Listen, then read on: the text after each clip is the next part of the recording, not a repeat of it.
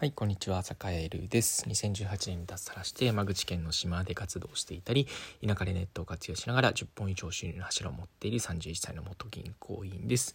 えー、最近は、えっと、高級ひじき、沖カムロひじきを、えー、ま、収穫、生産、えー、加工、販売をやっています。はい。というわけで、えっと、今日のテーマは、えっと、田舎で60代は若者というテーマでお話をしようかなと思います。えー、まタイトルでも結論言っちゃってるんですけど、これマジなんですよね。あの、本当ね、なんだろう、自治会とかのこう集まりとかに行くと、すごいこう、なんていうか、若者として扱われてるのが割とこう60代の人で、まあ、実際に若いんですよね。で、事実、えっと、実は4月1日、私の、えっと、サカエルの、えっと、母の誕生日で、実は還暦なんですよね、今年ね。うん。で、えっと、まあ、普通に若いんですよね、まだね。うん。で、えー、いろいろ新しいことも、まあ、勉強したり、えー、仕事もまだしてるしっていうことで、だから、昔で言うと60歳ぐらいって本当にもうお年寄り、それこそ65歳が、えー、高齢者の区分に、えっと、まあ、国の統計上もなって、えー、いるんですけど、えー、もはやね、65ってってね若者なんですよね。うん、そうです本当に100歳から110歳とか120歳ぐらいまで多分生きるね還暦2週目みたいなことっていうのが普通にこう起きるんじゃないかなと思っていて、えー、そうなった時に、えー、なんというかやっぱりねあの生涯を通じてできるお仕事だったり、えー、まあ、ちょっとねこうなんだろう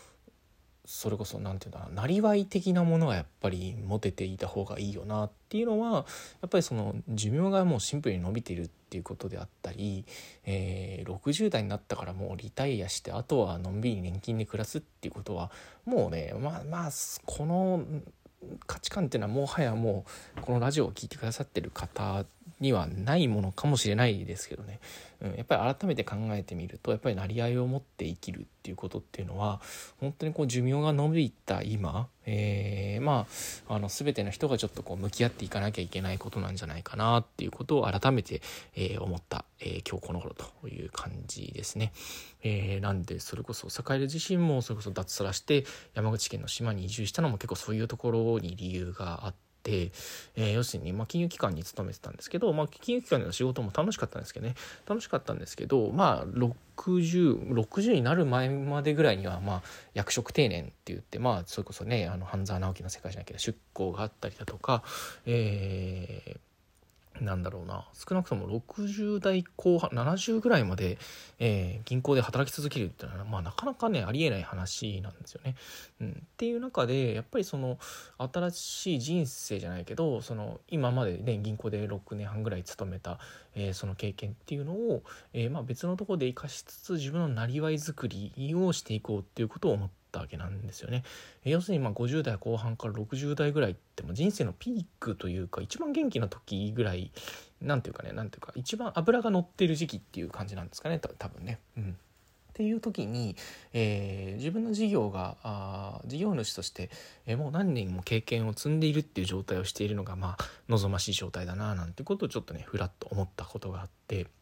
じゃあそのために、えっとまあ、20代後半から、えっと、40代ぐらいでできること、ね、それこそ十数年でできることって何かって言ったらもうひたすらねひたすらいろんな経験を積んで、えー、いろんなこう酸いも甘いも受け入れて、えー、なんだろうな七転び八起きどころか、えー、何十回も何百回も転んでは立ち上がりってていうその試行錯誤をやっぱりこの若いうちにねこの体力体力気力が誤ってる時期にやっぱりやるべきだなっていうことを思って、えー、まあ脱サラして地方移住したわけなんですよね。うん、で地方移住したのはやっぱり固定費が低いからあの多少失敗してもまあ死なないってっていうところだったりだとか、まあ、そもそもねあの自然の中で豊かに生きていきたいなみたいな部分もあったので、えー、まあ割とね2年間でなんか当初の想定以上に割とこう事業だったり、えー、自分の考えているこう生活、えー、まあ何ていうか漁業できたりとか、まあ、ちょっとこう農作作業っていうか農家に近いぐらいのこう土地をちょっと借りられたりとかみたいなことになっているので、